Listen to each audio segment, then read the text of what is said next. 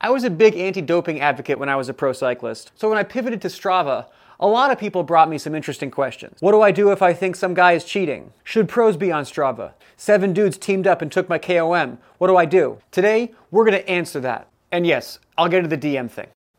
Welcome to Strava Court.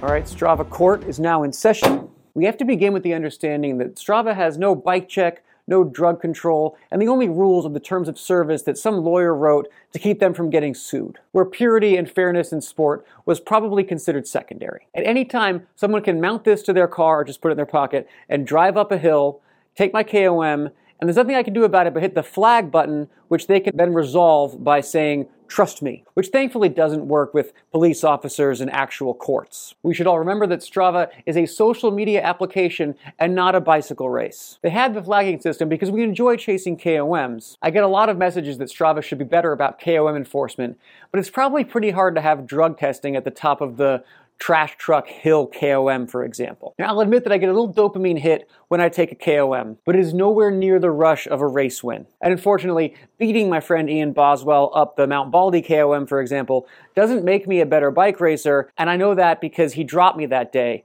I finished 14th. I've gotten many KOMs over the years from riders who I know are superior, which has prevented me from attaching any ego to it at all. Bike riding should be fun and positive, so before you go contacting Strava's customer support about a lost KOM, just go to a bike race and get your butt kicked. You'll feel even worse about yourself, but you'll gain some perspective. Let's focus on the challenge of KOMs, the process of goal setting, and the accomplishment of finding your best instead of making an ass of yourself in the comments. With all that established, I can now address the moral gray areas of Strava KOM chasing. Is it okay to wait for a tailwind when I go for a KOM, or is that cheating? You are, of course, first and foremost guilty of being a dork. In track and field, sprint events are considered wind assisted if there's a significant tailwind, and those times are disqualified from the record. Strava's terms of service says that drafting a car is against the rules, but a gale force hurricane tailwind kosher. So it comes down to this. How would you feel if you got the KOM? Would you go home with a sense of pride, or would you know that it wasn't a fair fight?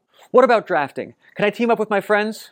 I do have friends. Personally, I don't even bother with flat segments because I've been in a Peloton where it's like a sleigh ride. You're just cruising along at 35 miles an hour. That's no sign of your ability. I have been known to draft a friend into the bottom of a climb because leadouts are sort of fun, but I wouldn't want help on the actual climb. I have lost uphill KOMs to folks who are working as a team, kind of a lower gradient. Drafting is effective. Uh, I lost NCAR, which is a well known one in Boulder. I'm told it was a bunch of triathletes who teamed up. This doesn't bother me at all, partly because they did the work to get organized and take it together. They still had pedal hard, and also because I would always lose that KOM to e-bikes, and now they're the ones getting that notification twice a week. I do not wait for optimal conditions to attempt my KOMs, mostly because looking at wind forecasts is super annoying and dorky, and forecasts are always wrong anyway. Then you get into air pressure, forget it, I'm not dealing with it. If someone wants to marginally gain my KOMs doing 18 less watts because they did that work, power to them.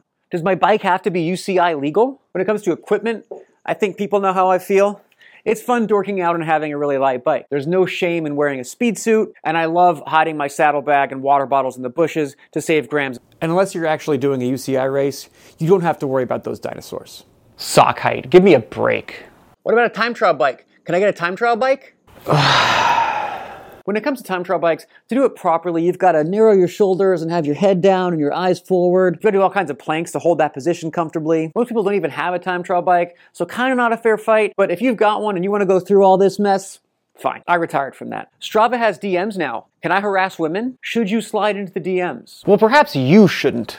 Now, on the one hand, you want to meet your mate doing what you love. I met my wife through the cycling community. On the other hand, women should be allowed to go on rides without being harassed by men. I believe the existence of Strava DMs will not make men any more creepy or women any more accessible. So, men, if you have to slide into the DMs, just don't be creepy about it. Prepare to be rejected or ignored. Don't show up at their house. Take no for an answer. Women, if you're super concerned about your privacy, you probably don't publicly post your GPS location. Creepy dudes are approximately 99% of the internet, but in general, the folks on Strava are pretty great. My first DM was someone asking for recommendations on where to ride in Girona. I have a document of routes and restaurants. I've sent it to 100 people over the years. They love it. They send me photos from the rides and coffee shops. It's great. That's what it's really for. All right, clear the court. That's the end of today's session. See you next time. So, do I go to jail or what? Your sentence is one triathlon. Oh!